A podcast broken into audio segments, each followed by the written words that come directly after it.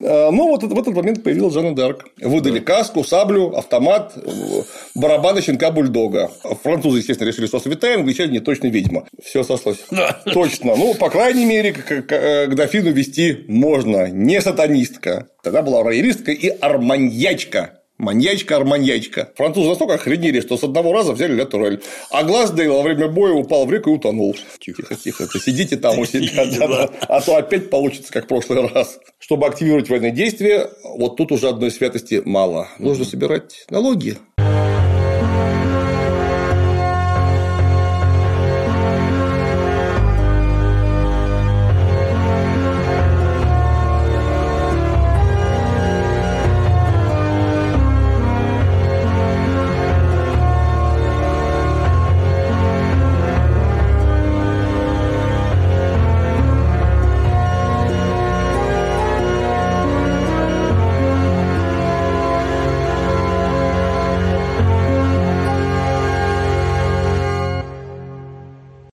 Я вас категорически приветствую, Клим Саныч. Добрый день. Всем привет. Обо что? Надо погрузиться в Столетнюю войну, а то со всеми моими разъездами то в Узбекистан, то на фестиваль, то у нас Столетняя война так сто лет будет продолжаться по-настоящему, никуда не годится. Все, кстати, спрашивают, где продолжение. Это не мы виноваты. Это, да. не, это не мы, мы хорошие. Вот, поэтому... Мы непрерывно продолжаем. Там да. уже несколько выпусков зависло, и что-то так и висит. Надо развешивать их по веткам. Давно пора. А мы закончили на разорванной в дребезги Франции, где в Бурж сидит король Карл VII, тогда еще не король, а э, полузаконный дофин Карл VII.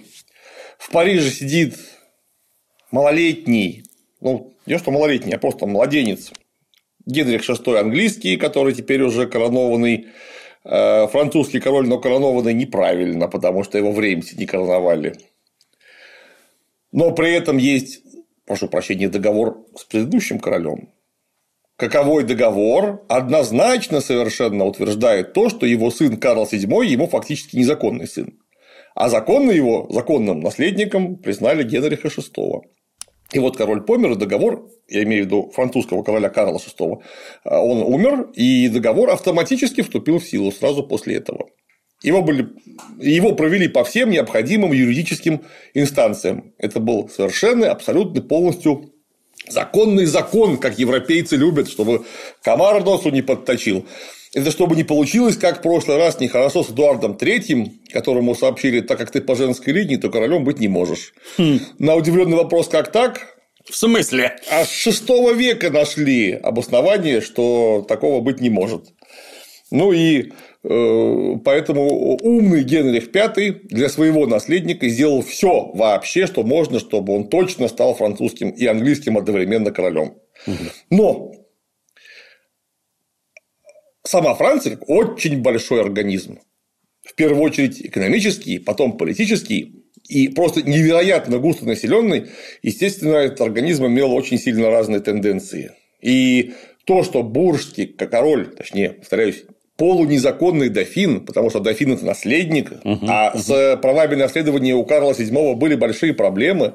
То, что он сидел там в своем бурже, там был какой-то двор в изгнании, они чем-то управляли, собирали какие-то налоги, содержали войско, сейчас об этом поговорим, и даже вели какие-то боевые действия, то, что их англичане просто сразу не прихлопнули, это было связано с тем, что Франция частично была очень не согласна с правлением англичан. То, с чего мы начали в самом первом ролике, вообще, кому интересно, пересмотрите, ну или просто обратите внимание.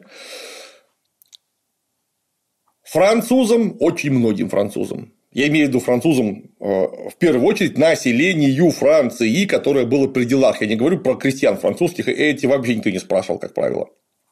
Они сами выдвигали свою волю, но так как были разобщены, не могли ее манифестировать так, чтобы к ним реально прислушались и выполнили их требования в то время. До революционной эпохи было еще очень далеко. Ну так вот, те, кто был при деньгах и при делах, массе французских граждан был вообще не нужен единый король Англии и Франции. Самое главное, потому что король и Англии, и Франции одновременно – это фигура настолько мощная, что абсолютно вся знать, бизнесмены, ну, то есть главы купеческих гильдий, крупных ремесленных гильдий, угу. они ничего, даже объединившись, не смогут сделать с одним королем. А он такой сильный никому не нужен.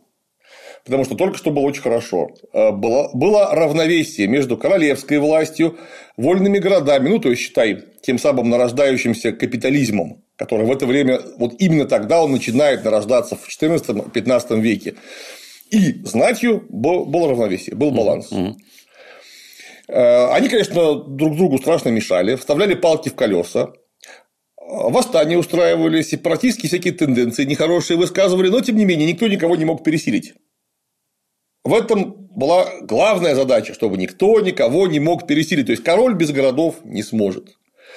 Бароны, ну то есть высшая аристократия, не смогут без короля, потому что это единственный человек, который удерживает их от того, чтобы отрезать друг другу голову. Это во-первых. А во-вторых, если вдруг война, не дай бог, то король – это единственный человек, который может выставить сразу в поле со своего домена очень крупные силы. И собрав вокруг себя всех своих сеньоров, там герцогов, графов и прочих, иметь шансы на поле боя или во время осады, короче говоря, на войне. Угу. И всех это устраивало равновесие. Поэтому, собственно говоря, не дали Эдуарду Третьему воцариться во Франции.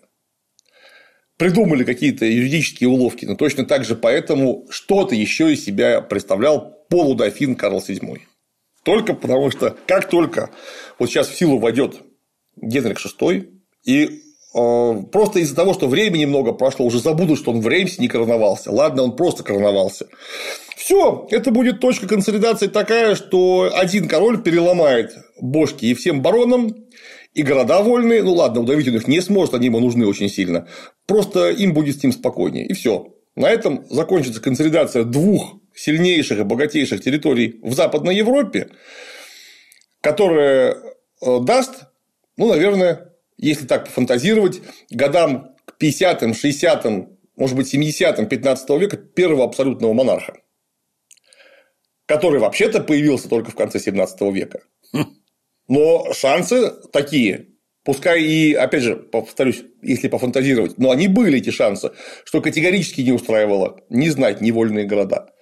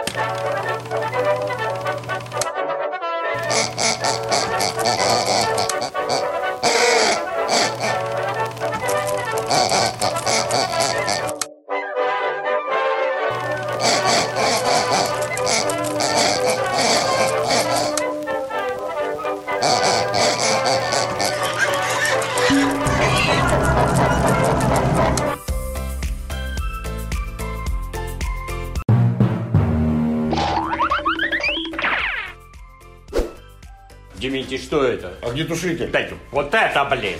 Где? Вот! Это кура. Кура по рецепту Жанна Дарк. Кавалерию вызывали? Кавалерию вызывали. Толку никакого. От Жанны Дарк не осталось ничего.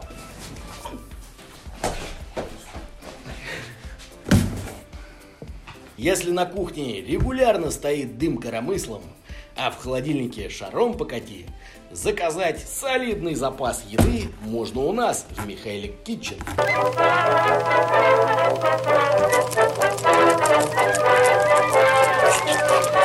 Вкусная еда по оптовым ценам на любой вкус. Первые и вторые блюда как диетические, так и по-настоящему сытные. Все упаковано в герметичные контейнеры, а хранится готовая еда в течение пяти суток. Так что если частенько горишь на работе и не успеваешь готовить дома, закажи набор сразу на неделю. В меню самая разнообразная еда. От каш-сэндвичей и блинчиков до супов, а также мясных и рыбных блюд. И это один заказ. Доставка по всей Москве, Санкт-Петербургу, а еще и в Нижнем Новгороде. А если что-то особенное для наших комрадов? Для комрадов утиная нога с картофелем, салат «Цезарь» с курицей и пот.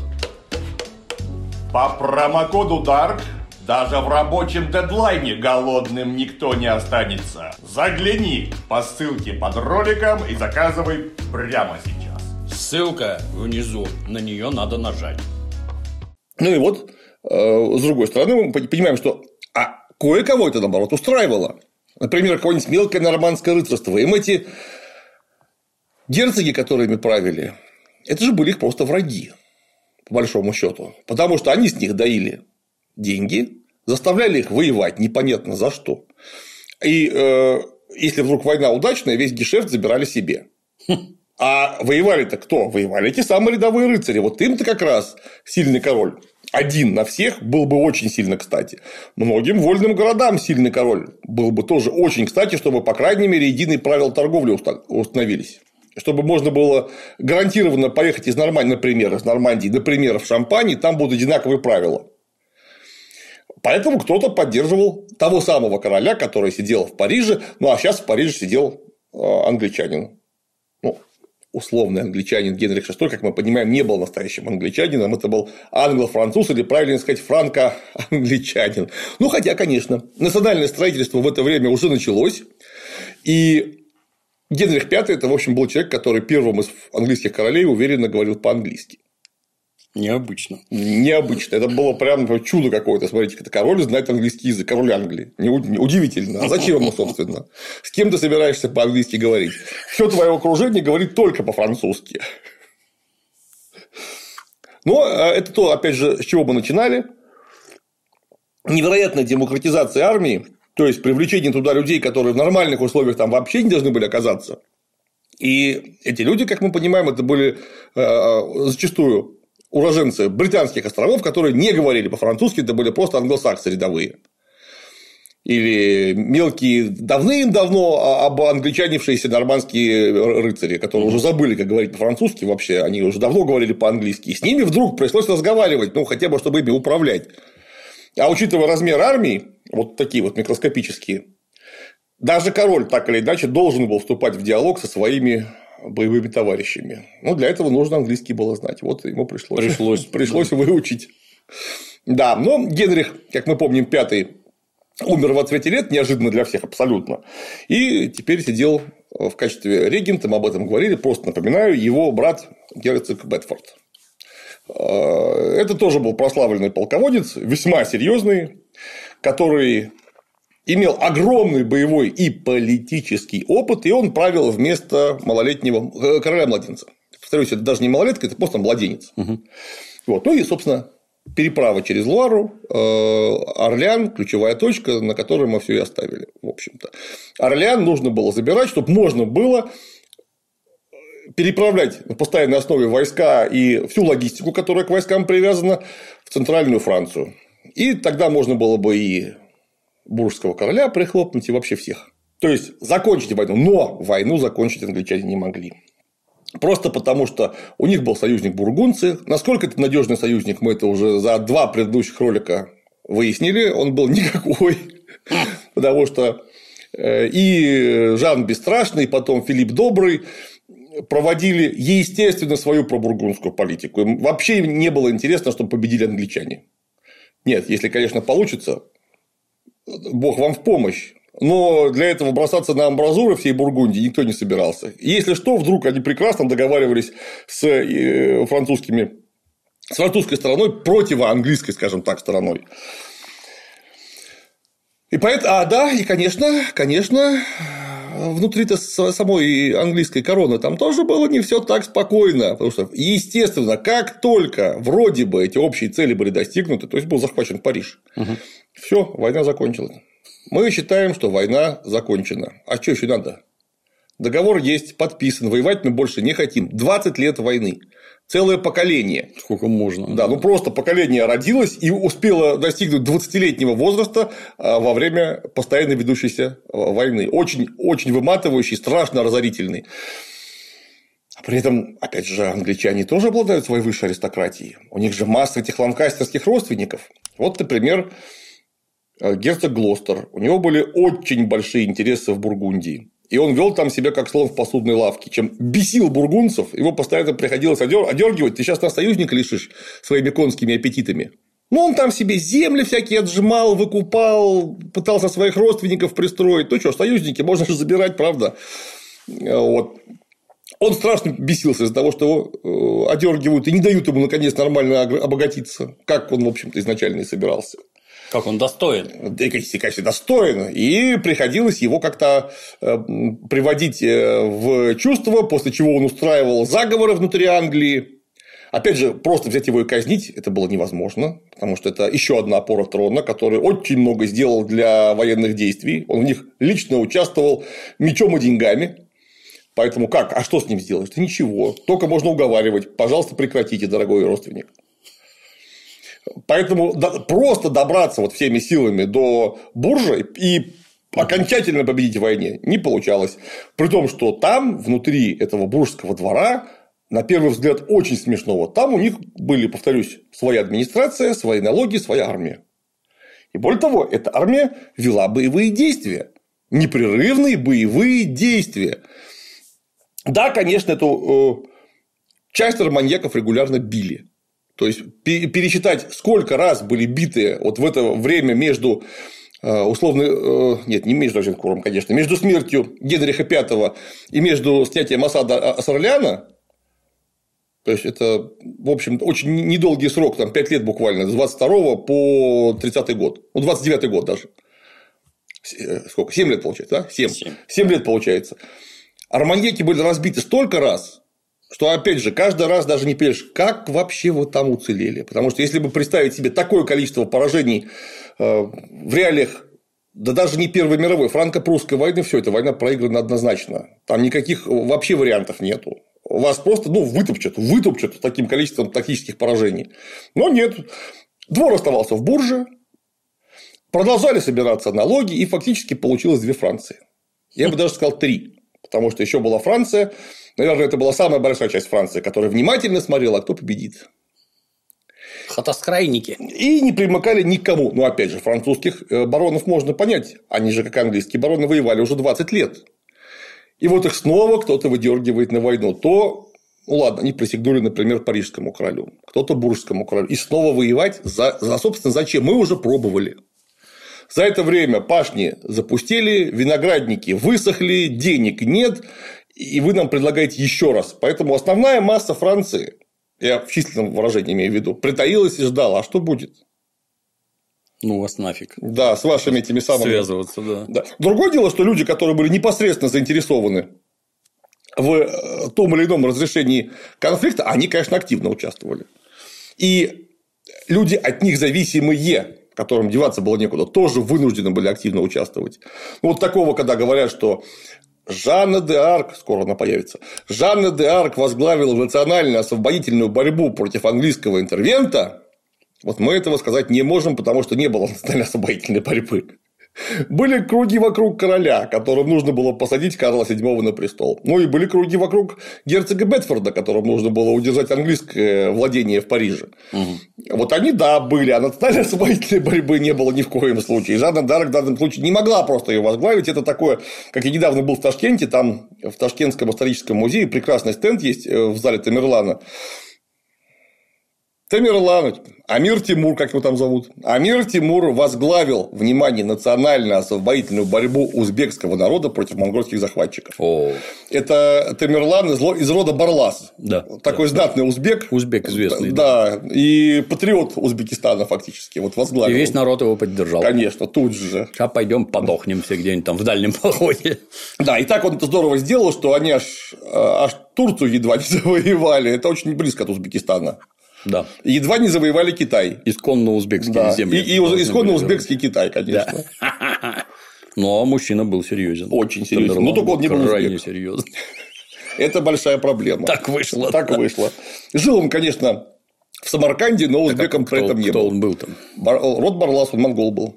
Его же раскопали могилку, его методом Герасимова реконструировали. Это такая яркая. Началась Вторая мировая. Э, да. Э, это ярко выраженная такая южно-сибирская группа. Он монгол, монгол. На узбека он не похож точно. Точно, совершенно. Ну, вообще, по-хорошему, современные узбеки, вот которые узбеки-узбеки, они появились на территории Узбекистана в 16 веке вместе с э, ханами из рода шейбанидов. Откуда пришли? Ну, вот это вот тюркские степи все эти. То есть, Меня- получается, чуть-чуть более, более на север. Меня при проживании там все время удивляло, что такая теплая страна, а жратва натурально северная. То есть вот плов и все остальное, оно настолько все жирное, что для юга очень вкусное, но какое-то не южное. Я все время про себя думал, что, наверное, откуда-то с севера пришли. Ну, очень, это я не готов доложить про еду совершенно точно, но, в общем, там вот было так. И примерно так же... Плов, млов, круче Тимура, я тебе доложу. Да. да. Я узбеков люблю как родных. Очень. Я вот в Термезе я такого плова наелся. Я, кажется, съел его около цистерны. А его нельзя меньше съесть. Никак, невозможно. Потом еще шашлыка съел 8 шампуров. Меня родственники, в первое же застолье родственники коварно подговорили, что я должен все доесть. Такое блюдо. Ляган называется. На, ну, кто последний доест, тот счастливый. Я только недавно из армии был, поэтому я не моргнув сожрал все, пришел домой, я не мог стоять, не мог лежать. Говорить не мог. А, Не мог сидеть. Круто было. Вот. В общем, это мы от- отвлеклись на Амира и Тимура, о нем как-нибудь отдельно нужно будет поговорить. Вот Жанна Дарк была такая же патриотка, собственно, Франции. Если что, она, конечно, была в первую очередь патриотка короля, а никак не Роялистка. Франция. Она была роялистка и арманьячка. Маньячка-арманьячка. Роял, кто не знает. Король. это Король. Да. Да. Спирт рояль, значит, королевский. Да. Вот, но тем не менее, арманьяки тоже бывало бивали и очень успешно англичан, потому что в 1421 году при Боже попал очень в неудачную ситуацию герцог Кларенс, еще один брат Генриха V. Э, Там была против него э, шотландско-французская армия во главе с э, будущим конетаблем э, Стюартом, который гений маскировки, он сделал так, что Кларенс, военачальник, естественно, он не сообразил, что его войска очень сильно меньше, чем э, шотландско-французское войско, попал в окружение и погиб там. То есть, при, при боже англичан э, раздолбали в хвост и в гриву буквально. Вот, но при этом очень скоро будет сражение при Вернее, которое называется Второй Зинкур. Потому что там шотландско-французское войско потерпело такое катастрофическое поражение, что я даже не знаю. Вот про Зинкур все знают, про Креси тоже более-менее, а про Верней фактически никто даже и не говорит. Это такое какое-то фигура умолчания, даже не умолчания, а просто незнание про него не знают, про Верней, как правило. Люди вот в вальском сознании. Там шотландцев перекрошили какое-то количество чудовищное, французов. Ну, то есть, это очередное генеральное сражение, после которого, опять же, обывательском сознании война должна закончиться, армии нет, все. Там единственное, что короля в плен взять не смогли, как обычно. Скотина. Потому что короля там просто не было. Ну, да, кстати, после Пуатье французы короля на поле боя больше не пускали. Тихо, тихо. Тихо, тихо, сидите там у себя, а то опять получится, как в прошлый раз. Да. Такая армия, армия э, дофина. Армия дофина была, прямо скажем, очень забавная.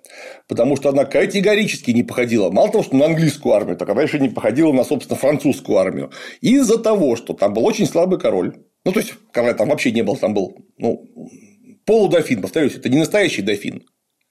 Его сторонники считали дофином, но де Юра он настоящим дофином не являлся. Он был каким-то изгнанником.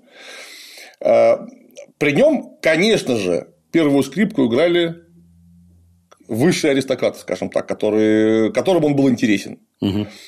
А люди вокруг него собирались, ну, то есть те, которые вручную воевать-то будут, собственно. Люди собирались очень сильно всякие. И удержать их там можно было только какими-то демократическими заигрываниями. Потому что если вдруг ты придешь вот к такому слабому, условно, королю, Угу. и там тебе скажут, что все будет точно так же, как это было, когда король сидел в Париже, и все было в порядке, ты из этой армии довольно быстро уйдешь. Нафиг ты, что там тебе делать вообще? Поэтому там платили оруженосцу, жандарму, рыцарю, то есть жандарму дворянского сословия, одинаковую зарплату. 12 ливров, ты в доспехах на коне, Угу. У тебя будет такая зарплата. Ты пехотинец, у тебя будет в два раза меньше. Все точка.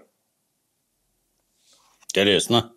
То есть обычно-то как там Паш получает 100%, оруженосец получает 150%, рыцарь получает 200%, вот примерно так оно было, или в два раза увеличивалось каждый раз. То есть там была очень четкая стратификация, это еще там с 11 века тянулось. Неважно, 100% это будет один ливр или там 5 ливров, например. Но самое главное, что следующая ступень будет приносить или в полтора, или в два раза больше того, что получает предыдущая ступень. Угу. А тут всех уравняли. А тут всех уравняли. Ты пешком, условно, с арбалетом, там, не знаю, или с лебардой 6. И реакция.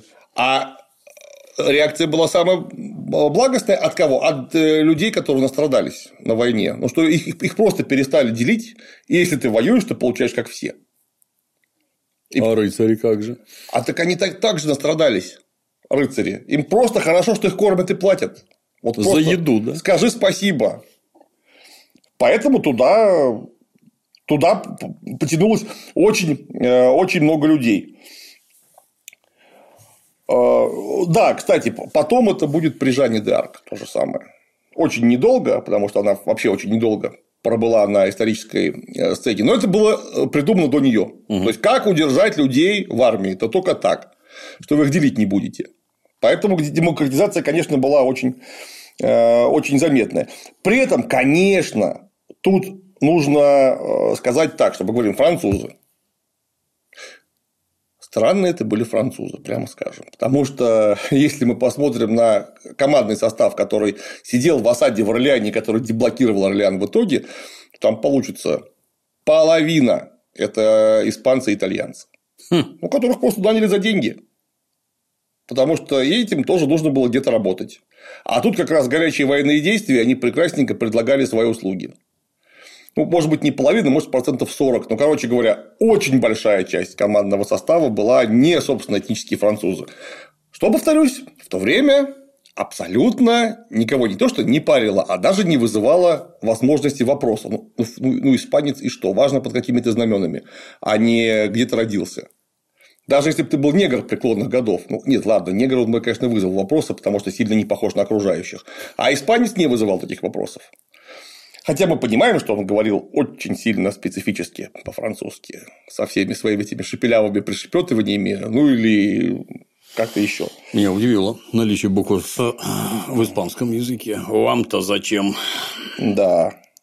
Да, некоторые, конечно, возмущались э, наличием всякой сволочи наемной.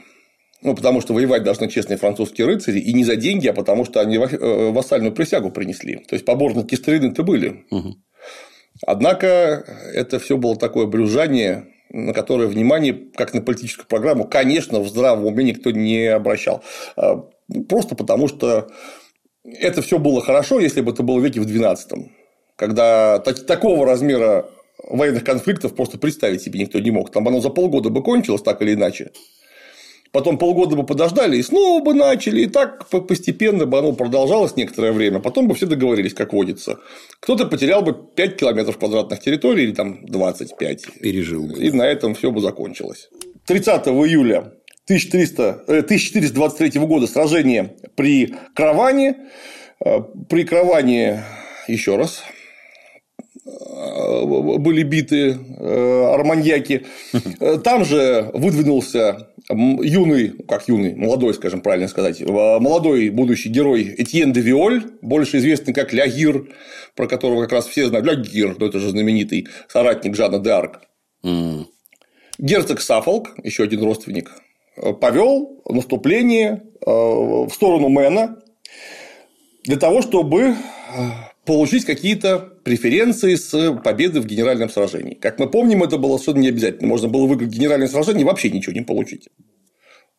Ну вот на, после Азенкура бежать пришлось. Пока победили и, и, и чесу оттуда, как и после Креси, кстати. Победили и. Роняя кал. Не дай бог еще раз так же.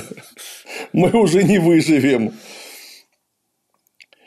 Да. Э, но, кстати говоря, э, Сафолк со своим наступлением не угадал, потому что он там в первую очередь из-за партизанских действий э, во много местного населения потерял логистику собственной кампании, у него здорово уменьшилась армия, в конце концов его разбили.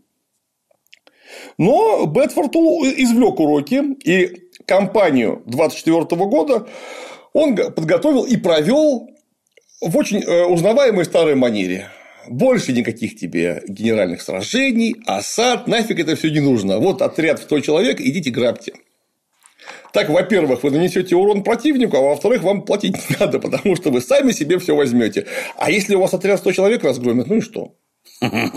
Крутитесь как хотите. Ну, 100 человек больше, 100 человек меньше, господи, это ж, ну, ну, несерьезно это, короче говоря. Э, да, ну и так э, все продолжалось до 17 августа, когда при э, Верней сюр Авр французы не проиграли с треском просто, о чем, собственно, я и говорил. Не проиграли с треском. Сказалось классическое французское рассогласование тактики. Потому что, с одной стороны, да, вот мы только что упомянули большой плюс их армии. Угу. Она была фактически бессмертная. То есть можно было набирать людей но, с другой стороны, не было э, сильного центра. Была масса командующих, каждый из которых командовал сам собой. Ну и вот атака конницы, которая вообще была не согласована с атакой пехоты, угу. наняли э, итальянских жандармов очень хороших, которые, посмотрев на все происходящее, просто объехали англичан со стороны и принялись грабить обоз. И таким образом устранились из дальнейших боевых действий. Зачем это все? Мы уже, в общем, все, что хотели сделать. Да. Все, что хотели сделать, все сделали. Э, ну, и, а, а что? И атака французской кавалерии точно так же попала.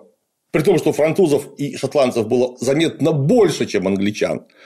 Но в момент времени на фронте их казалось меньше. Ну, и там, конечно, главнокомандующий Амаль погиб как, как положено для французов. То есть самый лучший человек, который привел всех на поле боя, там же на поле боя и остался. Но при этом э, у Бетфорда осталось настолько много забот, помимо того, чтобы идти на бурж, что, во-первых, да, Глостера в Нидерландах нужно было утихомирить, потому что он просто угрожал союзу с Бургундией. Э, но, тем не менее, Мэн э, смогли привести к повиновению после mm-hmm. этого. То есть какие-то территориальные приобретения все-таки были. А, герцог Солсбери попытался взять Лиман, обстрелял из пушек город. Ну, в общем, на этом все и закончилось в основном. А э, знать, недовольны действиями и Сафолка, и Глостера. В общем, там один разумный был человек, который не жрал в три горла, понимая, что все королевство и так его, это был Бетфорд. Ну зачем? Он же так всем владеет.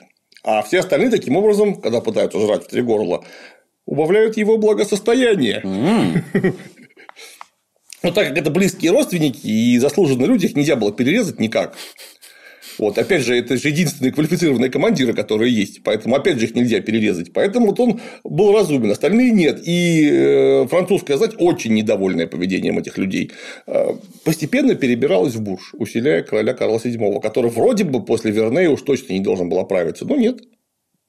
Все привело ровно к обратному результату. Э, неудачная осада монастыря, аббатства Монсен-Мишель, которое Минастерит. Угу, угу. А что его можно осаждать?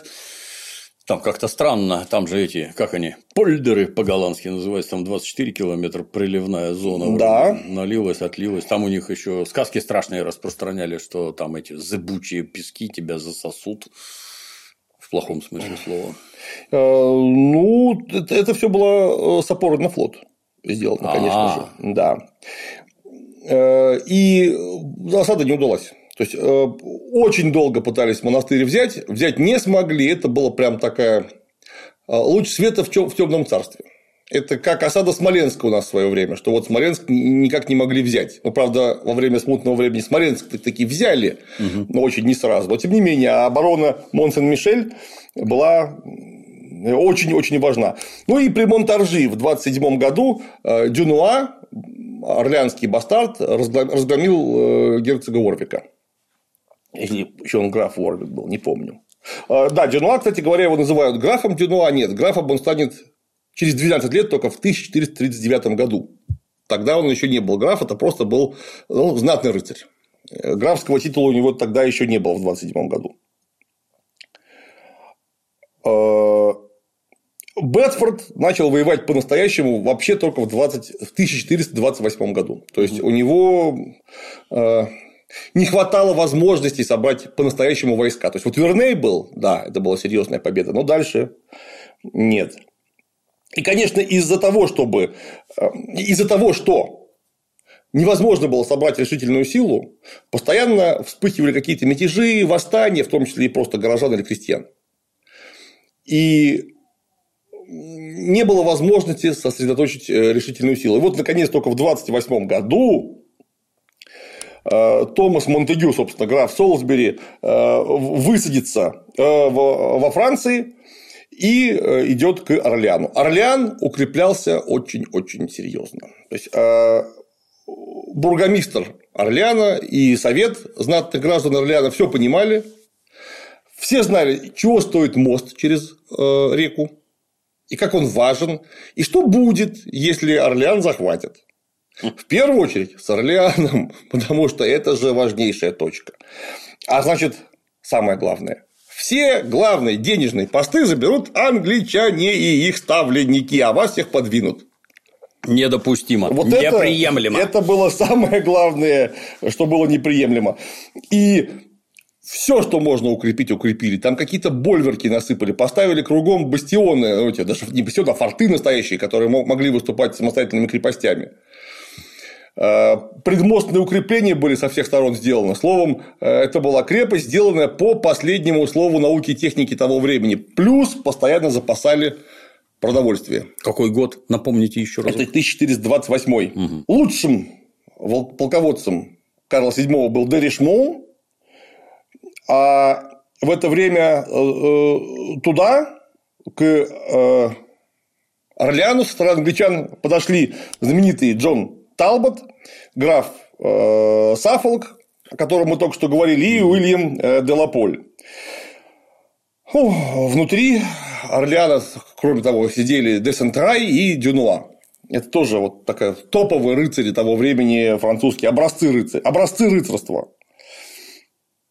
И вроде бы провианта должно было хватить, потому что его очень много.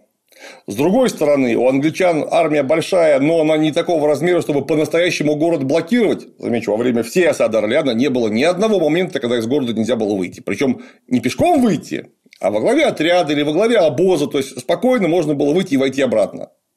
Угу. Ну, конечно, да. На обоз англичане бы среагировали. И реагировали, более того, потому что уж видно, что обоз там провиант, вот это должен точно перехватывать. Это да, пытались перехватывать. В, гол... в городе постепенно начались перебои с продовольствием, а потом и вообще голод. То есть, и, э, да, это была не блокада, но через некоторое время, конечно, удавили бы они его. И самое главное, что защитники Орлеана были на 100% уверены в том, что не будет серьезной бомбардировки. То есть тяжелые пушки, так, так как положено, англичане применить не могут. Почему? Потому что они не очень прицельные и они могут разрушить мост. А вообще-то ради этого моста все и было затеяно. Зачем его рушить? А значит, можно себя прекрасно чувствовать. Но вот они не учли фактор э, Солсбери, который 21 октября с небольшим отрядом переправился через реку, и с другой стороны Орлеана захватил важнейшую точку форт Ля Турель. Просто в нахалку. Без всяких пушек. Просто они взяли, неожиданно заехали, их просто не ожидал никто. Хитрый. Вот. Правда, конечно, тут случилось нехорошо, а, потому что это, ну, это вот эта военная случайность, как она есть, потому что Солсбери решил посмотреть, что тут он захватил, поднялся на одну из э, привратных стен со стороны самого Орлеана, и тут по нему выстрелили, видимо, из затинной пищи, ну, это из гаковницы, из тяжелой mm-hmm. ручницы. Что стрелять будут? Опытный воин увидел, увидел, ну там просто видно было, что палит фитиль, и он за бойницей пригнулся. Ядро ударило в решетку, решетку выломало и разбило ему башку. Ой. И он там через некоторое время скончался. То есть, не там, повезло. Ну, то есть, нужно было не приседать, а в бок, видимо, как-то отходить. Отбегать, или вообще да. не лезть никуда, что важно. В общем, англичане лишились очень толкового военачальника. Таким образом, э, Саффолк и Телбот вынуждены были разделить командование между собой на двоих и э, строить собственную систему осадных сооружений, которая была очень похожа на французскую защитную систему. То есть, опять же, несколько фортов вокруг, ну, конечно, включая захваченные у французов форты. Э, ну и таким образом потянулась очень долгая тяжелая осада, где было непонятно, у кого у первого кончится припас. С одной стороны, англичане с возможностями логистики не испытывали проблем, то есть, ну, они же осаждают, то есть, к ним можно подвозить все, что хочешь подвозить. А к французам нужно было с боем прорываться. Э, Но все равно армия-то большая, поди ее обеспечь. Кому кажется, что это довольно просто, учитывая, что вас никто не деблокирует. Да. Нет, это не, не очень просто, потому что средневековая армия – это такая армия, которая просто сидя на одном месте может сама себя разгромить. Потому что вы ее не, сможете обеспечивать. Э, Залог успеха всех любых средневековых действий, каких средневековых, вплоть до, И 17, сейчас. вплоть до 17 века, ну там это очень Еда, патроны. очень особенно это было заметно. Потому что если вы быстро не успеете это сделать, то просто возможности королевства, целого королевства не гарантируют, что вас будут кормить. Мгм. Это не те королевства, которые мы знаем в 18-19 веке. Централизованные, мощные. Ну, да даже налогов не собрать, о чем мы говорим. Нам каждый раз налоги приходилось собирать при помощи плясок с бубнами и уговоров всех вокруг. Ну, заплатите, пожалуйста. А все говорили, что мы тысячу лет не платили и дальше не будем. Зачем? Зачем это надо? Да, так вот, в феврале 1429 года французы, это была замечательная битва селедок, так называемая, к англичанам а, приехал обоз с сельдью. Французы попытались его разгромить, чтобы англичанам было нечего кушать. Там 300 телег селедкой было, Фастальф некто вез. Ну, тот самый Фальстаф, которого Да, Шекспир да, да. нарисовал э, э, смешным жирным пьяницей. На самом деле, не знаю, был ли он жирный, но точно не смешной. Может быть, жирный. Да, почему селедки? Потому что пост шел. Нельзя было мясо жрать. Привезли рыб- рыбов. Французы попытались обоз разгромить, получили ужасающие потери, их разбили среди этих бочек селедками, но, правда, они половину обоза разгромили. То есть, англичанам половины селедки не досталось. Все-таки что-то смогли. Да, кое-что смогли. Граф де Клермон, который возглавлял французов в этой битве, он стал посмешищем, натурально. Ну, почему? Потому что его среди селедок разбили, вот там они все провоняли этим селедочным жиром, фу-фу-фу. Вот таким быть. И, собственно, ради чего это все? Ага. Ради чего все это затеял? Еще и народу столько потерял, ну как-то это не, здорово. При этом, если мы имеем в виду выходы небольших отрядов из города, ну никаких проблем в этом не было. Потому что город не просто сносился, например, с Буржем, он сносился с Бургундии прямо, уговаривая Филиппа Доброго э, наконец прекратить кривляться и перейти на сторону французов. В конце концов, мы же все французы. Вы же вообще-то Валуа. Я так э, намекаю вам, что вы же вообще-то Валуа тоже. То есть ближайшие родственники короля. да. Может быть, вам лучше будет с королем Валуа в Париже все-таки. Но Филипп Добрый отлично помнил, кто вообще-то убил его папу. То есть французы. Конечно, как очень трезвомыслящий политик и хитрый человек, он э, не спешил вот прямо брать там с кинжалом в зубах, лезть мстить за отца. Но к французам, к кор- к королю Франции, который будет сидеть в Париже, он никакой комплементарности не испытывал, но от того, что Вула будут сидеть в Париже или в Бурже, ему лично совершенно не гарантировано, что будет холодно или жарко. А может быть, наоборот, будет жарко, если они в Париж-то вернутся пометуя, сколько бургунцев провоевали за англичан. При этом и англичане сносились с бургунцами. Когда же вы, дорогие союзники, на помощь-то придете? Уже, может, пора? Филипп Добрый предложил, давайте. Очень легко.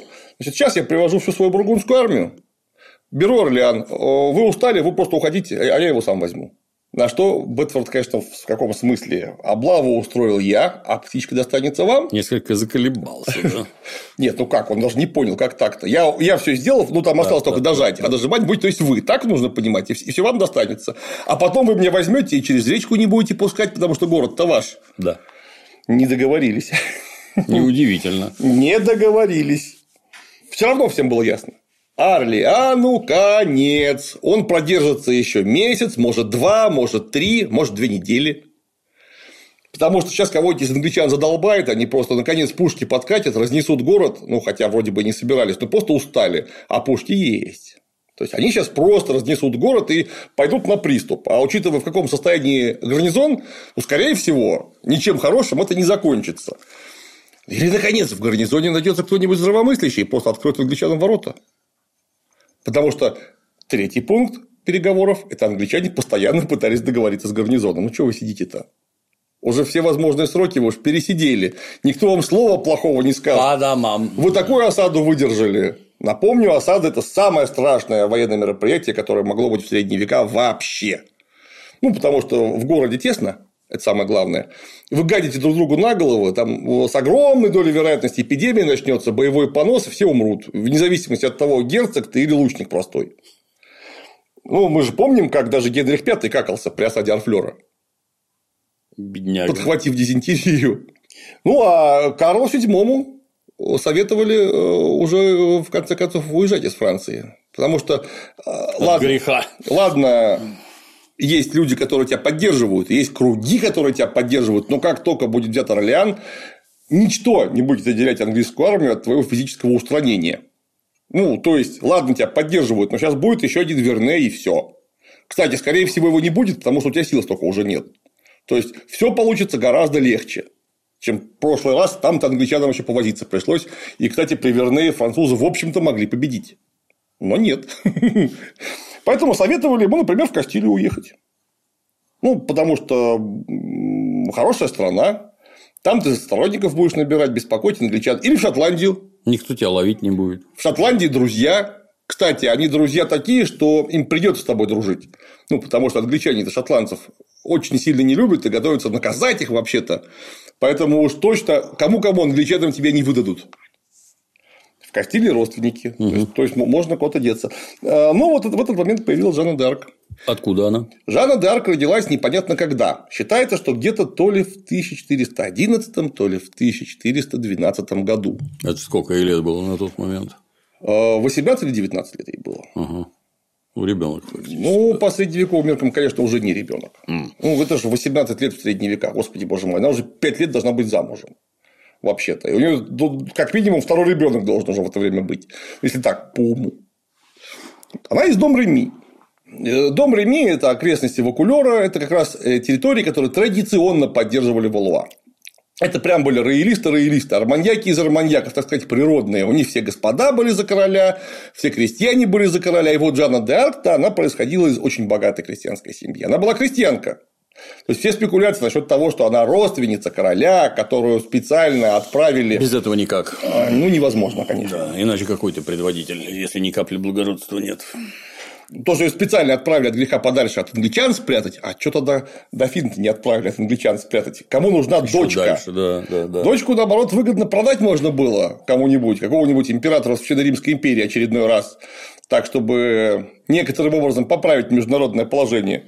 Зачем ее у крестьян-то прятать?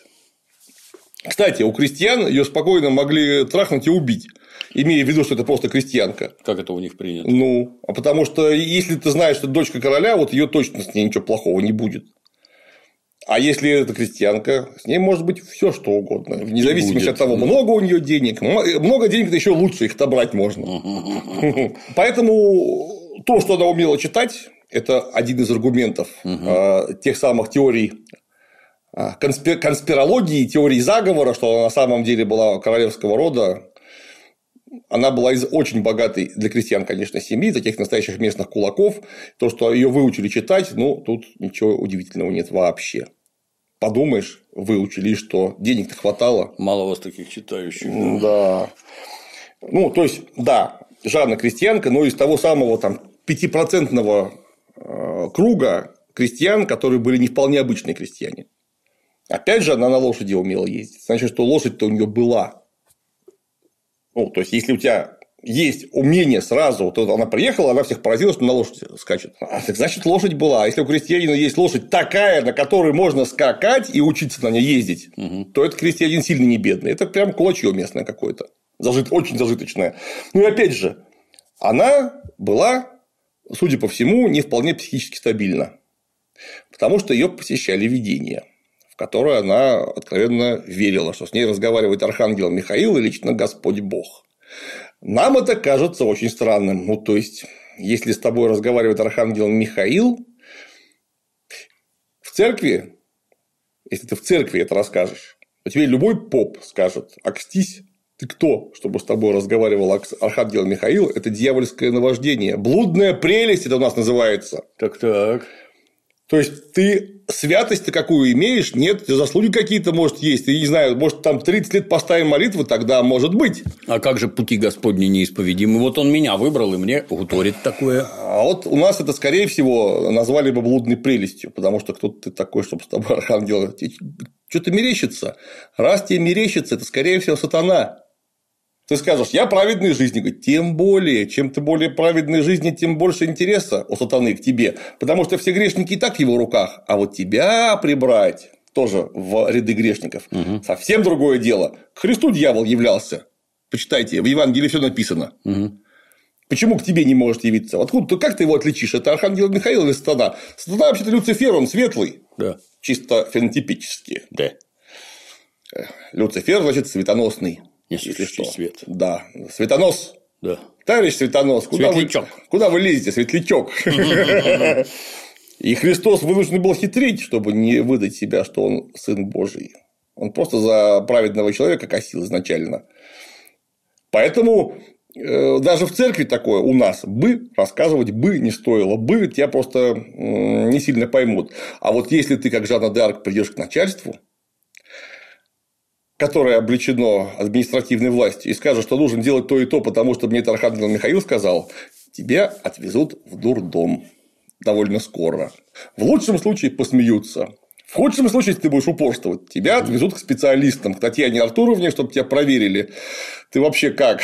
Вменяемый нет? В своем ли да. уме или в чужом, блин. Но в это время это совершенно не смешно, потому что вот этих вот э, мистически настроенных людей были такие орды что Жанна д'Арк была просто одна среди всех. И ими, и их услугами пользовались, опять же, к тому времени просто все.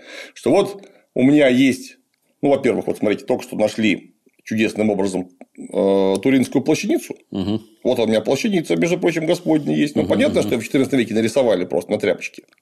Или в 13 а, а у меня, вот смотрите, тетенька, с которой лично Архангел Михаил разговаривает, и что теперь? Просто такого рода проповедниц, пророчец э, для женщин это было особенно характерно, потому что женщины имеют более лобильную психику, они более экзальтированы часто бывают. Откуда это берется? Ну, во-первых, потому что ну, представьте себе, что такое вот это 20 там.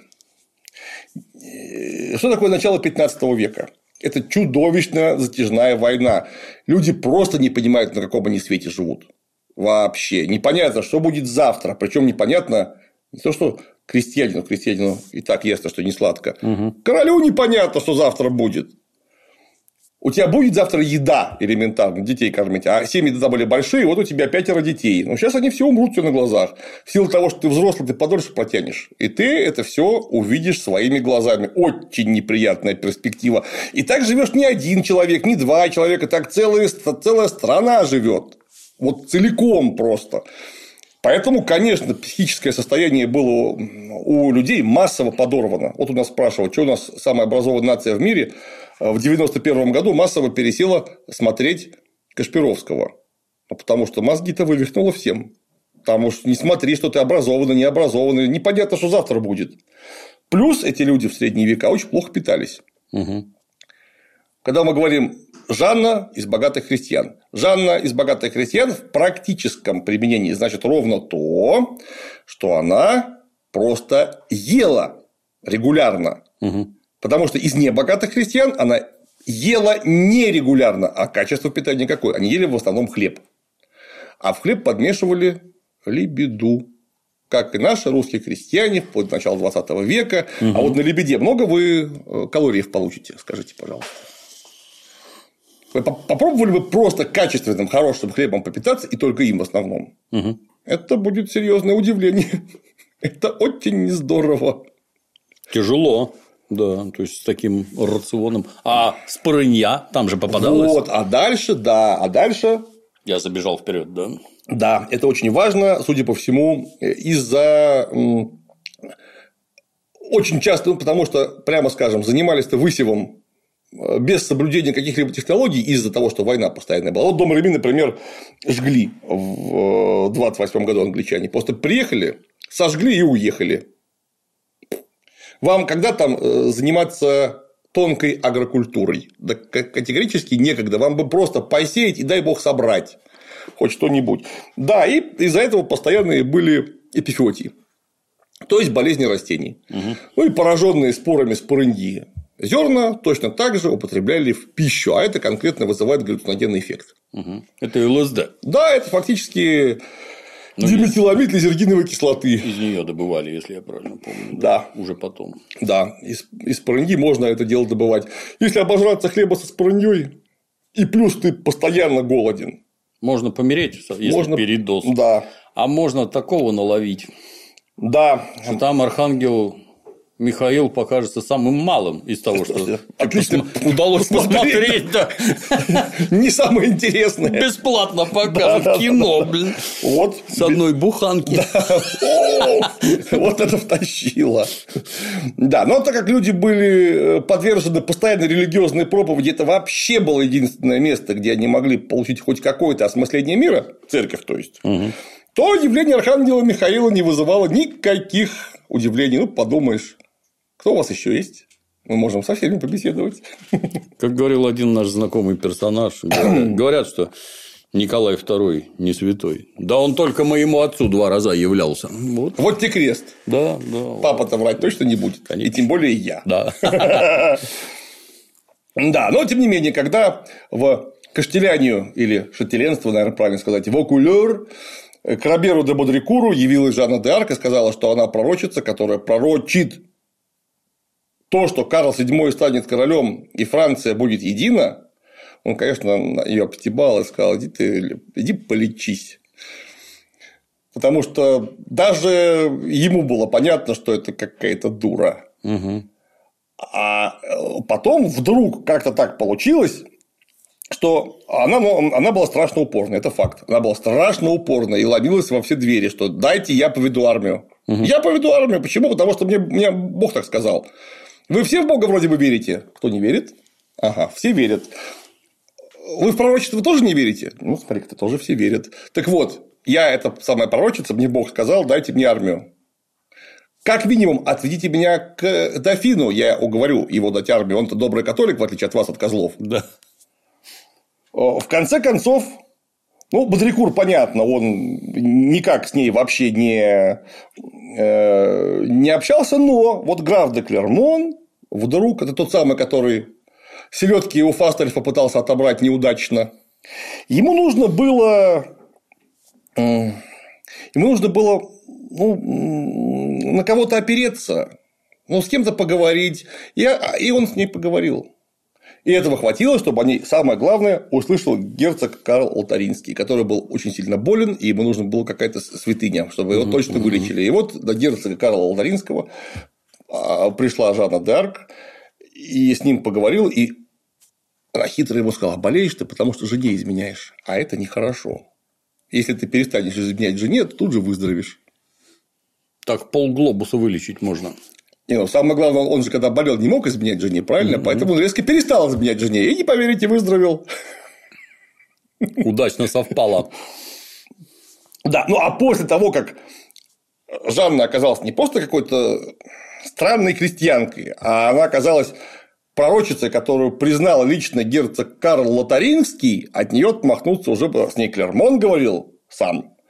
Ну, Клермон-то ладно, но самое главное, герцог Карл Лотаринский, от нее отмахнуться уже никак было нельзя. Она очередной раз пришла к Бодрикуру и говорит, ведите меня к королю. Ну, к дофину. Королем его делать буду. Бодрикур был человеком страшно толковым. Вести кого попало к королю нельзя. Исключено. Сейчас ты ее приведешь, она не святая. Ведьма окажется, и никакой ты был не архангел Михаил, а ты-то не разбираешься, ты же военный. В сатанизме во всем Ну, этом. поэтому сначала ее сначала ее показали докторам. Что сказали? Доктора, в смысле, не врачи-доктора, а доктора наук. Ее сразу отвезли к, к э, попу. Дьявола из нее изгнать. Да. А он не изгоняется, потому что нету. Расспросили, как живет у, у нее и у всех соседей. Выясняется, что каждое воскресенье всю жизнь она э, Церковь. в церковь причастие принимать. Последнее средство осмотрели, девственны ли, потому что если она знается сатаной, сохранить девственность невозможно. Сатана ее точно отчпокает. Мгм, мгм. Девственно. И это в 18 лет. Что-то тут не то. Все сошлось. Точно. Ну, по крайней мере, к, э, к дофину вести можно. Не сатанистка. А переодевшись в мужское. Бодрикур ей выдал мужские шмотки и оружие. Она явилась к э, э, явилась к, ко двору. Что тоже далеко не первый раз, потому что еще Изабелла Баварская в конце XIV века, если не ошибаюсь, в 1498 году э, принимала у себя некую праведную крестьянку Мари Робин, или Мари Рубин, из, как там правильно по-французски будет, из Гаскони. Тоже у них была пророчица-проповедница. Просто еще одна была пророчица-проповедница при дворе. То, что она из крестьян, это еще лучше. Потому что если она будет из знатных, то кто же ей поверит? Это же косит явно. А из крестьян это народ. Это вот как раз Путин. Это правильно. Это голос народа мы слушаем таким образом. Но тут, конечно, видно, что она была страшно умная. Потому что когда она пришла в...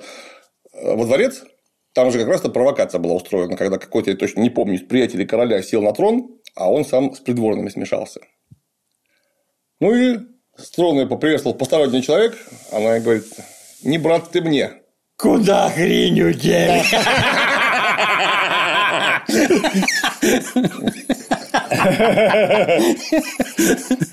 Не брат ты мне, понимаешь. Ага. То есть она его в лицо знала? А дело не в этом. Я думаю, что тут проще. Она знала точно описание словесное, словесный портрет. Там нос такой, рот такой, а это, это не он.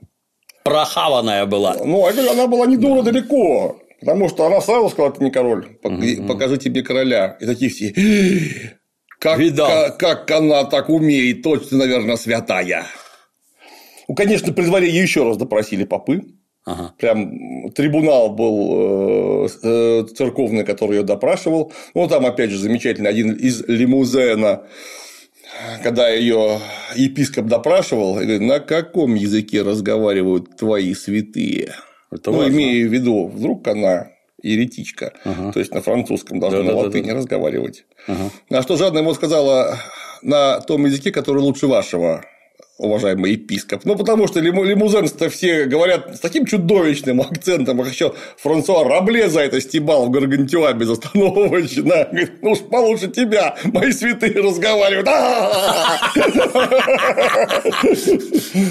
Всем очень понравилось, что она такая умная. Срезала, блядь. Срезала так срезала. Ну и, и что, там, конечно, страсти накалялись. Страсти накалялись, и король говорит, слушайте, Орлеан-то все потерян. Да. Ну, уже без вариантов. Деблокировать мы их не можем, сил не хватит. Потому что если у нее получится, так давайте это. И в конце концов, ее же не жалко. Какая разница? Какая Да. разница? Ни друг, ни родственник. Ну, так хоть попробует, ну, не знаю, вдруг что получится. Вроде, вроде в самом деле святая. Видали, как они меня опознать смогли? Я как это, в лимузенского епископа. Ты поди попробуй, да. Да-да-да-да-да. И туда собрались вот такие настоящие рыцари удачи. Ага. Потом это будет супер цвет французского вообще рыцарства и французского двора. Это, конечно, был э, Этьен де Виньоль, собственно, Ляхир, это Пантон де Сентрай, э, Амбуаз Даре, Жан де Брей и, конечно, наш любимый Жиль Дере. Дыре, да? Да. Лучший, блин, да. Вот. Ну, кстати, Жиль Дере у меня такое полное впечатление, что его оговорили. Ну, хорошо Но получилось. получилось неплохо, да, получилось неплохо. А, Люди молодые в основном, то есть там таких прямо древних старцев не было. И когда нам вот показывает Люк Бессон, это ужасный фильм, там такие хари у всех бывалые. Вот. Там ну, за гранью ну, просто. там просто, конечно, за гранью. Там Варкрафт какой-то. И постоянно верещащая Мила Йович. Она у него везде верещит. Да. Но Потом он не выдержал и развелся. Достала. Заверещала его. Да, надо было на нашей Шараповой жениться, она бы настонала бы. Да.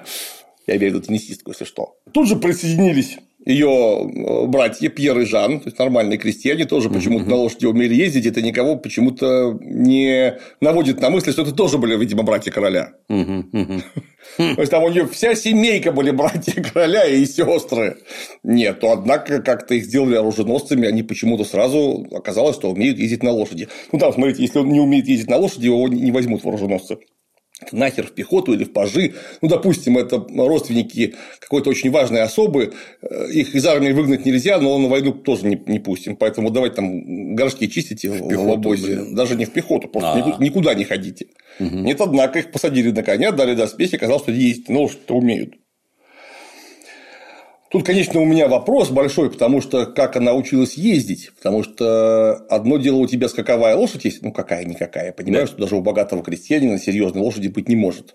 Так вот, специально выезженный дистрие боевой, так поди на нем еще поезди. То есть там нужно систему команд знать, которая именно дистрие понимает, и очень специфическое седло. Вот где они научились вот в этом ездить, вот это вопрос, конечно. Потому что это же не, не просто лошадь, которая как сейчас. Вот, ну, есть лошадь, у нее вот э, спортивное седло. Если ты умеешь просто в нем сидеть, ты на любой лошади сможешь ездить в этом спортивном седле. Оно везде одинаковое. Да. А вот тут у тебя есть мирное седло и военное седло. Вот военное седло настолько специфично, что когда я первый раз оказался в настоящем рыцарском седле 15 века копии, я при том, что неплохо умею ездить на лошади, я оказался перед э, некоторыми вопросами, как тут вообще жить. Не то, что лошадью-то управлять. Потом, правда, освоился. Вот, наверное, эти тоже освоились. Ну, в конце концов, если ты умеешь, то все легче делается гораздо. Ну, это то есть ты приводишь характерные штрихи того, что она была из благородных. Я говорю, что может быть вот тут Да, вот какие-то да, да. вопросы есть.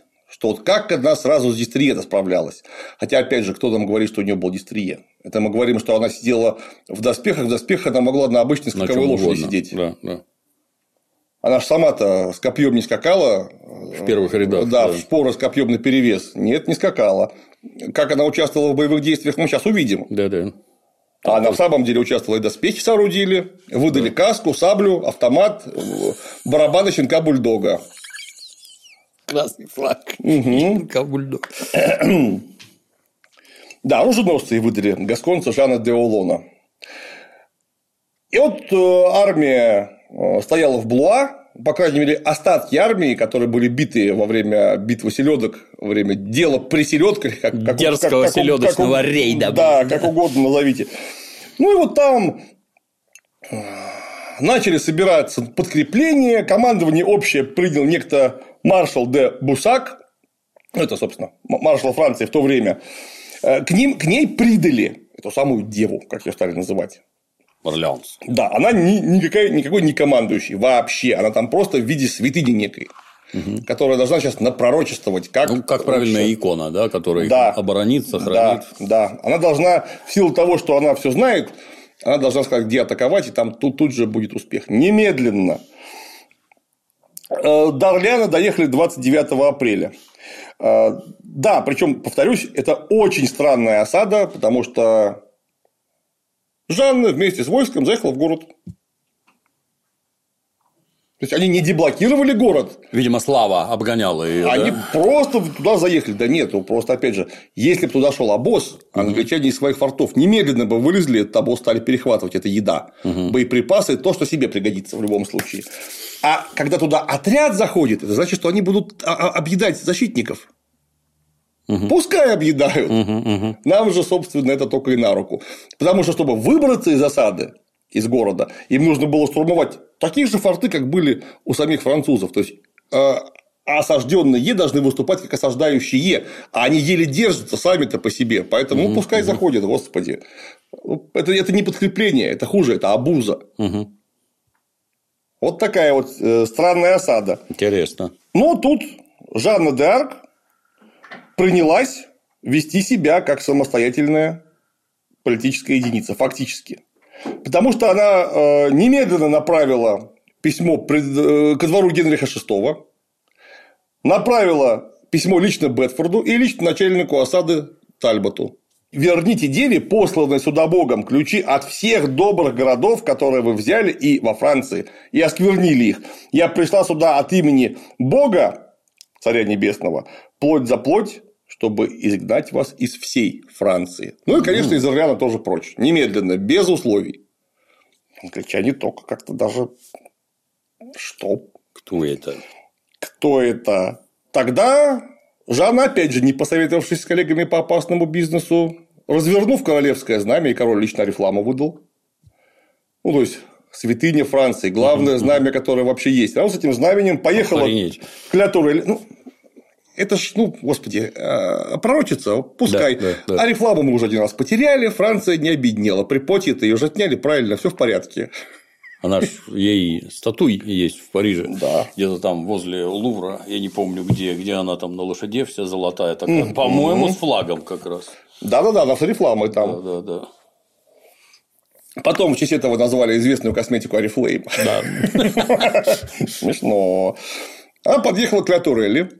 Это как раз была точка, которая угрожала всему Орлеану, потому что это не форт, который построили англичане вне города, это форт, который построили французы в городской системе укреплений. Там англичане сидят. Мы же помним, Солсбери их захватил Да. и там погиб случайно. Да. Его э, зам- заменил э, капитан этой самой Ля Турелли Уильям Глаздейл, которому она сообщила, просто уйди отсюда. Покиньте помещение. Покиньте чужое помещение, это не ваше. Глаздейл, конечно, как положено англичанину, сказал, what the fuck you fucking fuck, fuck, fuck, надпись на курточке Кант у тебя. И вот это вот все он ей рассказал.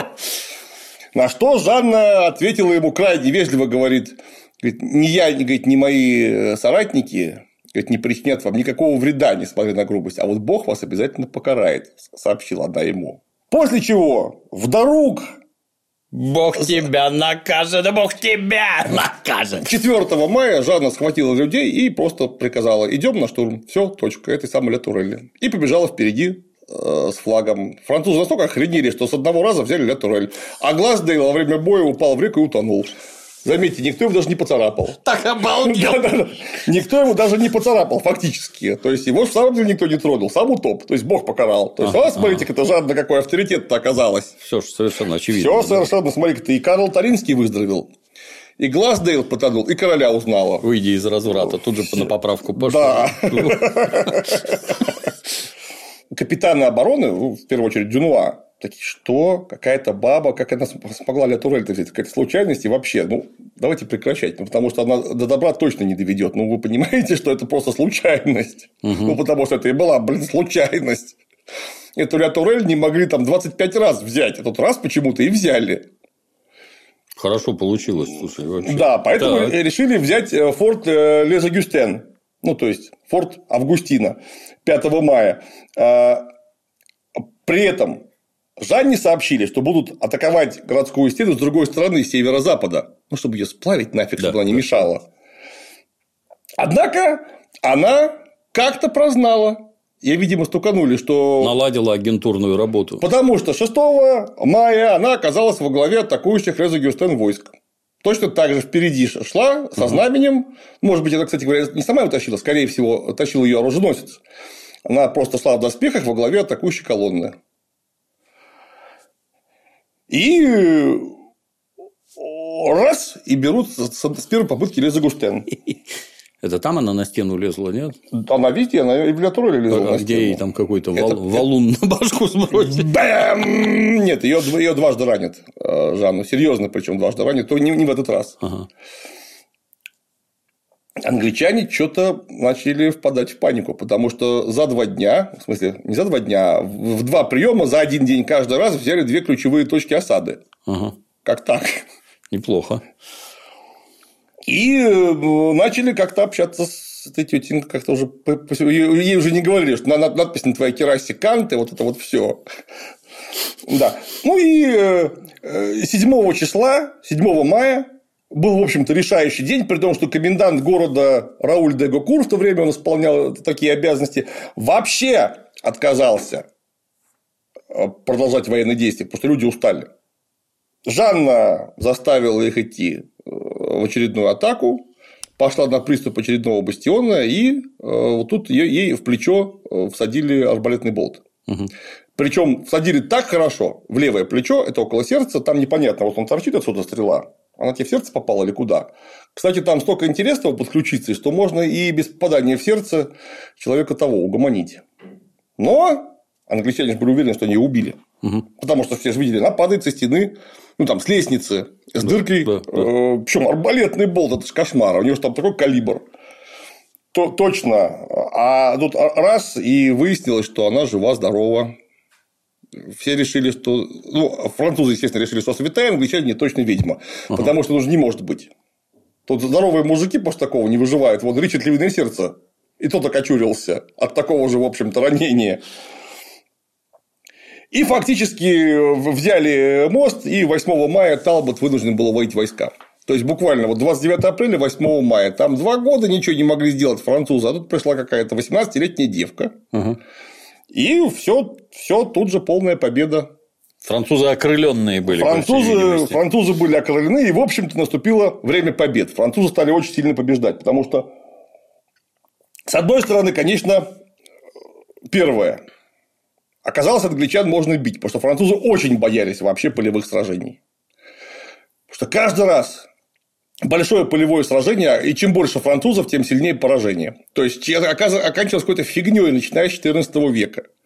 Собственно, после Азенкура долго, долго вообще никто не думал, что может быть такое. А после Пуатье, как мы помним, аж до начала 15 века не было больших генеральных сражений, просто французы боялись. Угу. А тут можно бить.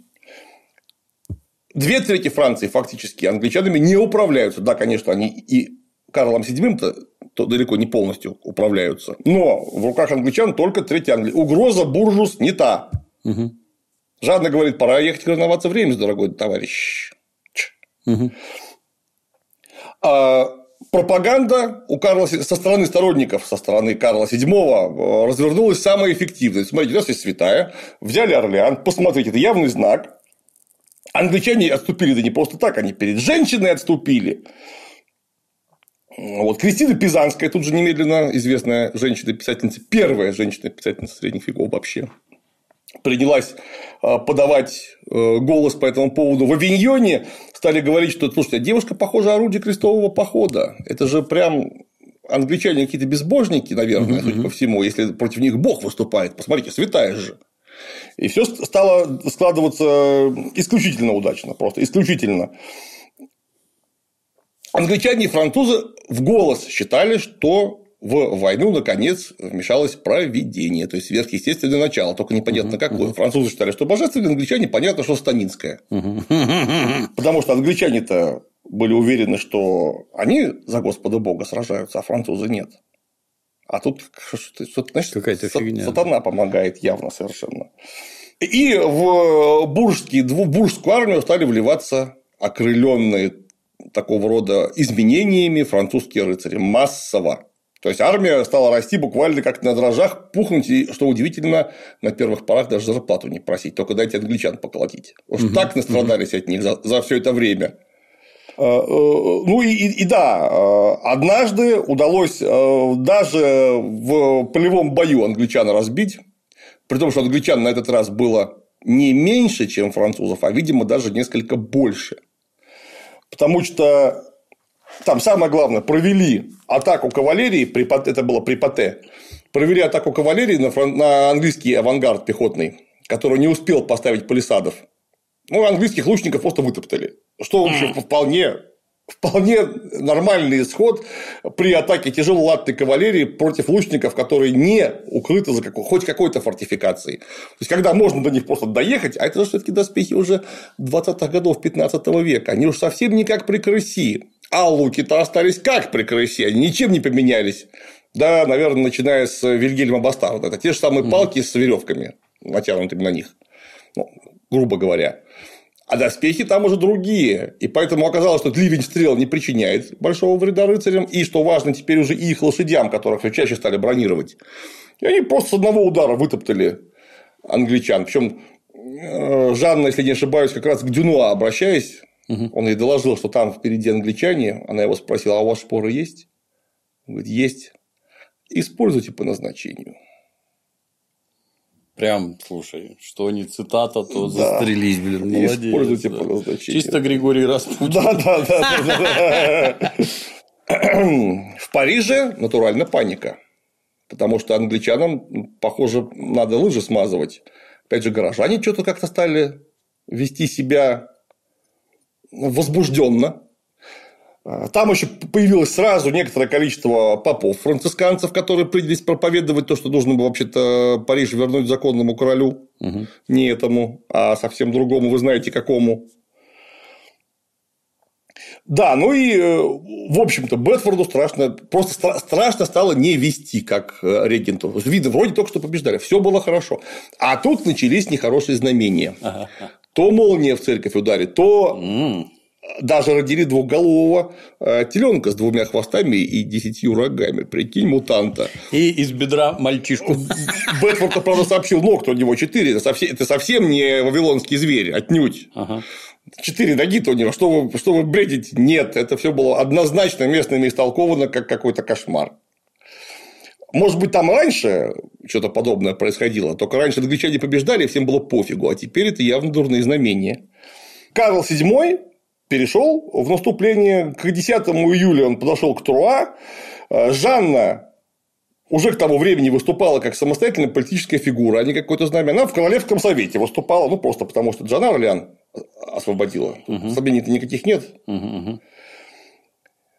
Я говорю, что не, не может быть никакой выжидательной политики. Мы должны идти в наступление и выгнать англичан вообще отовсюду. Договариваться с ними нечего, их нужно просто полностью выгнать из страны. Для начала короновать дофина в Реймсе. Нужно идти на Реймс. Для начала. В Реймсе, причем его встретили, открыв ворота. Никакого сопротивления. Потому что, повторюсь, это был один из тех городов, который смотрел выжидательно. Кто победит.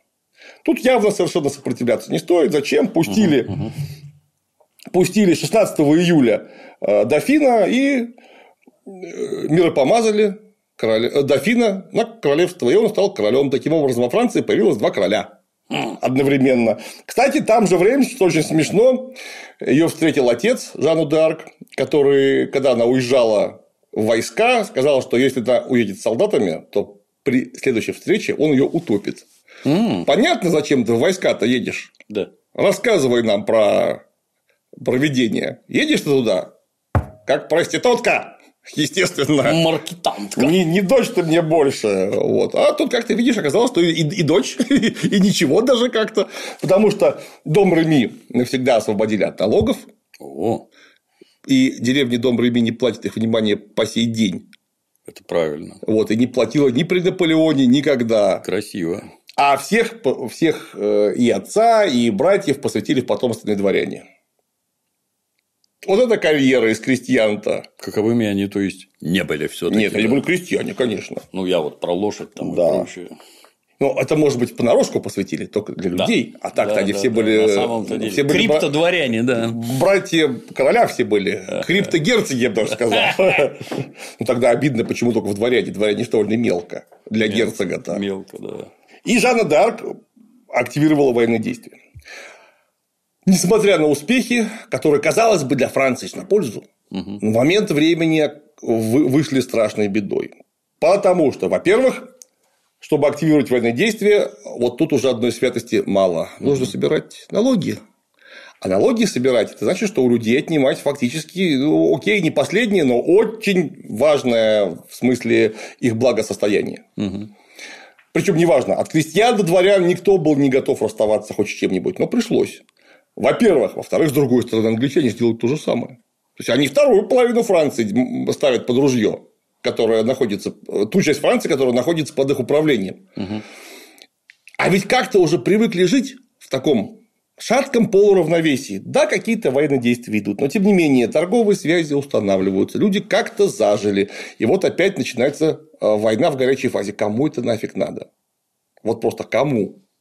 Но нет, Жанна закусила у дела, снова опустевшие ярмарки, порты без товаров, и вот это вот все, как положено. При этом Бетфорд э, начинал формировать свою армию. Жанна шла на Париж. Если, если короля короновали, так нужно брать Париж, все. Тут сомнений никаких нет. И Жанна подошла под Париж, где она пошла, опять как обычно, во главе отряда на штурм а, одного из воротных укреплений, где ей всадили арбалетный болт в бедро. И все время везло, что ей попадали в какие-то такие места, в которых, без которых можно прожить.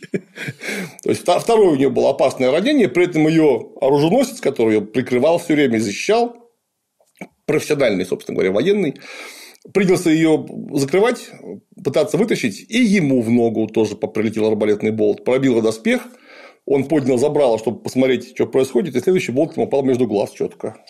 С моментальным диагнозом. Опасно поднимать забрало. Если опытный, зачем это делал-то, блин? Ну, охренел. Бы, больно же. А в шоке, видимо, в забрало снизу не видно, тебе попало конкретно. Ты он взял, поднял, и ему тут же второй арбалетный болт зарядили между глаз. В общем, Париж-то взять не удалось. Карл VII в это время сидел в Кампьене, где принял посланцев от негодяя-сепаратиста, которого Жанна мечтала извести вместе с англичанами, а конкретно от герцога бургундского Филиппа Доброго. Сепаратюга. Да, ну то есть для Жанны это однозначно был сатанист какой-то. Да, да, да. То есть англичан разбить, бургунцев разбить, потому что Бургундия часть Франции. Что вы, собственно говоря, дорогой король, это все ваше. Угу. Мне Бог так сказал, все получится. Сначала бьем англичан, потом бургунцев или всех вместе. Какая разница, собственно? Ну и было заключено перемирие.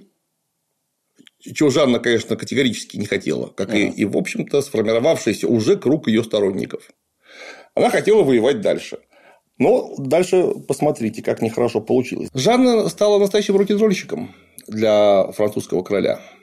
Она привела его на трон, ага. его миропомазали в Реймсе, он угу. теперь не дофин, а законный король, правильно коронованный. Угу. Тут уж как с англичанами получится еще непонятно, но королевство-то уже фактически его, пускай не целиком, хотя бы часть. Угу. А вот этот человек, в смысле Жанна, угу. мочит воду и пытается, что самое главное, что самое опасное для короля, она, она же, повторюсь, третий раз стала самостоятельной политической фигурой, овеянной славой. А вот это уже совсем лишнее. Это совсем никуда не годится и никому не нужно, потому что настоящий рок-н-ролльщик должен быть мертв. Да. Потому что альбомы мертвого рок-н-ролльщика стоят гораздо дороже, чем у живого рок-н-ролльщика. Да. Вот. Поэтому с Жанной нужно было что-то что делать. решать. Что-то решать. Понятно, что тронуть ее вообще было невозможно. Она была знаменем победы фактически. Вот. Но после штурма Парижа у нее вроде как удача пошатнулась. Поэтому э, партия войны раскололась.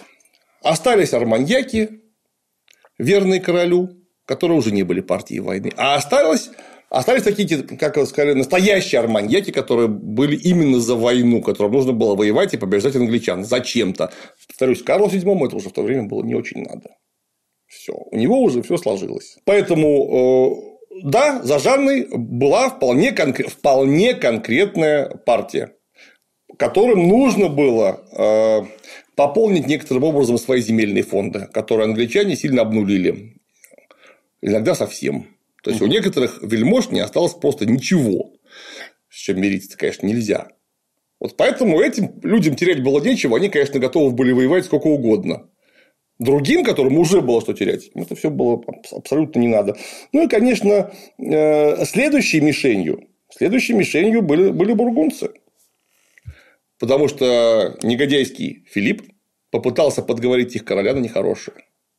То есть нужно было бить Филиппа Доброго. А с англичанами вот стало бы там разобрались.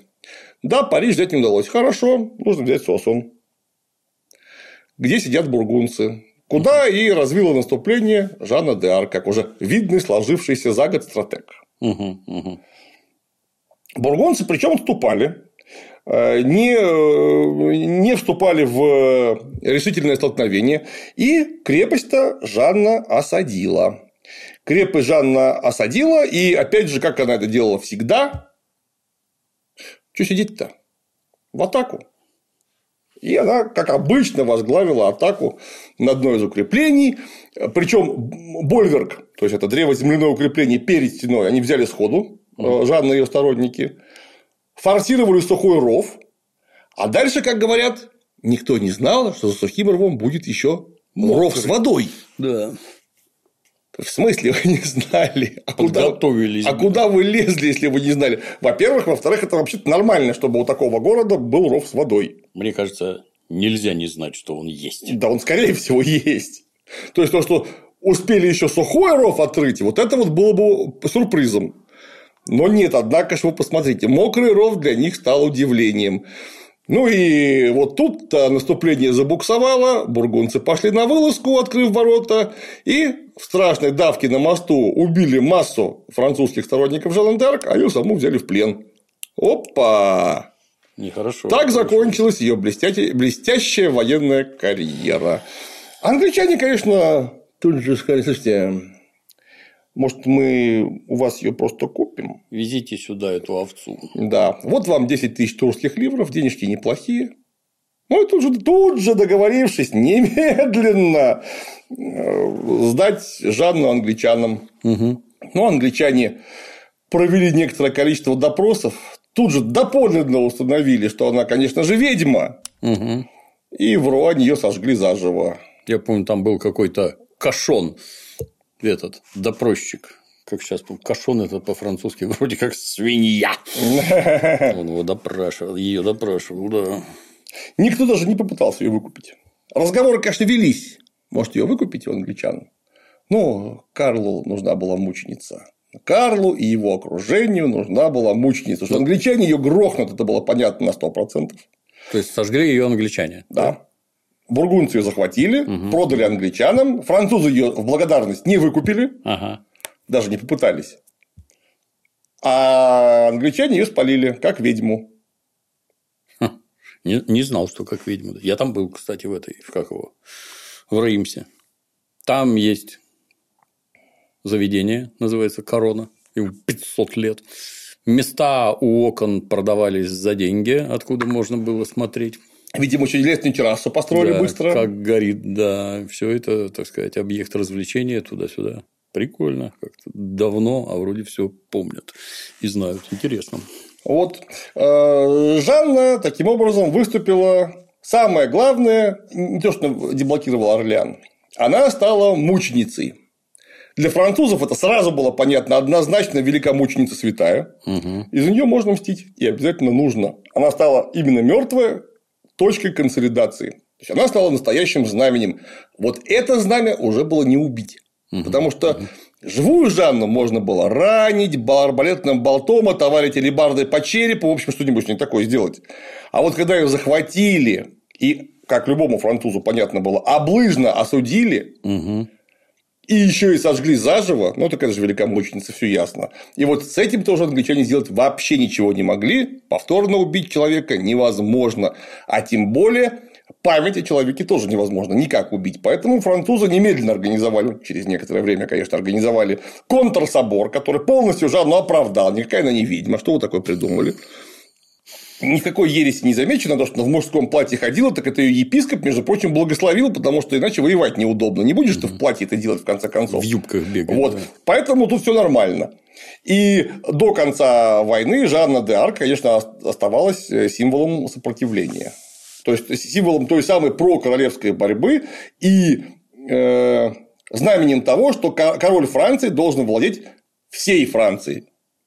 Ну, забегая вперед, опять же, это будет некий спойлер. У нас еще как минимум одна лекция это должна быть э, изложена про Столетнюю войну, о второй половине войны, второй половине войны, той самой 15 века, как англичан-то выкинули в конце концов из Франции. У них только колей останется в итоге. А почему ты зовешь Де Арк? Так надо? Де Арк я ее зову. Ну, у нас-то Дарк. Ну, Дарк это не очень. Там все-таки Д, апостроф, да. Арк это же Д, это же Д. Но так как у нее фамилия начинается с гласной буквы, Е говорить не надо, можно сказать Д Арк. Орлеанская дева. Да. Ну, это из-за того, что она Орлеан деблокировала успешно и сняла осаду вообще. Прикольно. У меня, я тебе рассказывал, была какая-то книжка какого-то французского Фоменки, где он там разбирал, как все было на самом деле, ну, то есть, насочиняв всякой фигни, очень странные вещи. А протоколы допросов сохранились, нет? Да, да, э, сохранились и даже более того опубликованы. Я их, правда, подробно не осваивал, потому что мне это, собственно, не очень интересно. Мне больше интересны военные подробности и некие идеологические подробности. Я и так знаю, что ее признали виновной, англичане сожгли. А почему именно, это пускай другие разбираются. Я даже, даже не пытался. Я просто это, я тебе рассказывал, я как-то нечаянно купил как они, архивные материалы, там, последствия супротив Емельяна Пугачева, у меня глаза на лоб вылезли, ну и там Вот каждый интересно. протокол начинается со слов «Я, Емелька Пугачев, гад, бандит, сволочь и вор, имею показать Следующее. Я, гад, сволочь, бандит, вытворял то-то и то-то, страшно смешно. Я сильно удивился, я думал, таких документов не бывает, а тут вот, пожалуйста.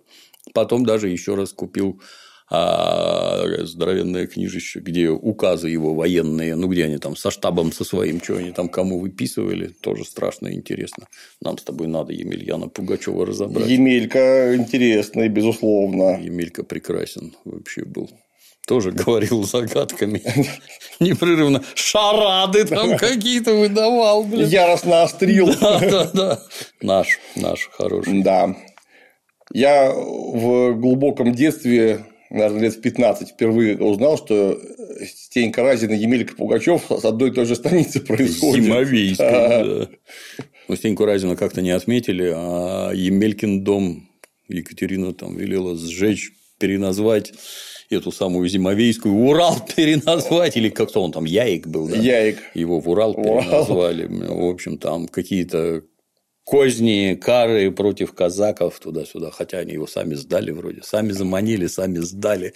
Там Как интересно. бургунц Жанну. Да, да. попользовали Емелю, блин, Емеля молодец, и казнили его на Болотной площади в Москве. Да. Давай как-нибудь надо. Ну, давай, может, после столетней. Да, погрузиться, прикольно. Столетней у нас еще один или два ролика точно должны быть.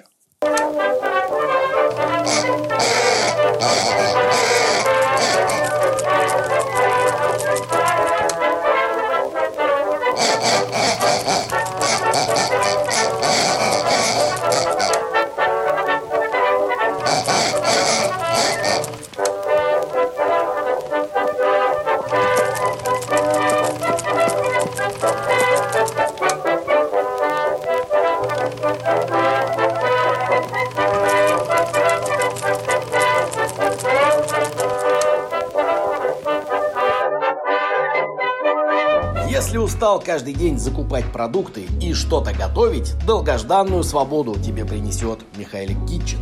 Оставь средневековые предрассудки. Не стой укрытый сам и освободи от этого жену. Закажи набор еды на всю семью на 5 дней вперед по цене от 390 рублей за суточный комплект блюд. Сам дешевле не приготовишь, а при заказе от 2000 рублей доставка будет бесплатной. В меню на сайте 130 позиций, а обновляются оно каждый месяц. Имеются сезонные блюда и напитки, различные супы, сытные гарниры с мясом, рыбой и птицей, плюс десерты. Подобрать еду сможешь на любой вкус. Что-нибудь найдется даже для самых привередливых членов семьи. По промокоду DARK получишь подарок салат «Цезарь» с курицей, сочную утку с картофелем и сезонный компот. Огромный выбор блюд по ссылке под роликом. Вот, вот так э, неудачно сложилась карьерка-то Жанны Дарк. С одной Ну. стороны, а для французов большую пользу оказала Да, в итоге. да, да. национальный герой.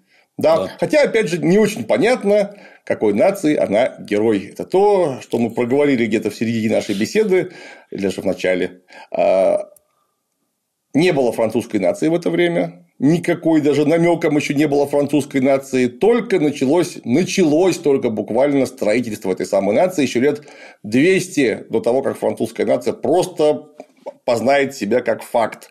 Потому что в средние века никакой нации быть даже приблизительно не могло. Этнос был, причем какой этнос, французы тогда не были монолитным этносом. Вот Жанна из Дом Реми стебала лимузенского епископа, что он говорит непонятно.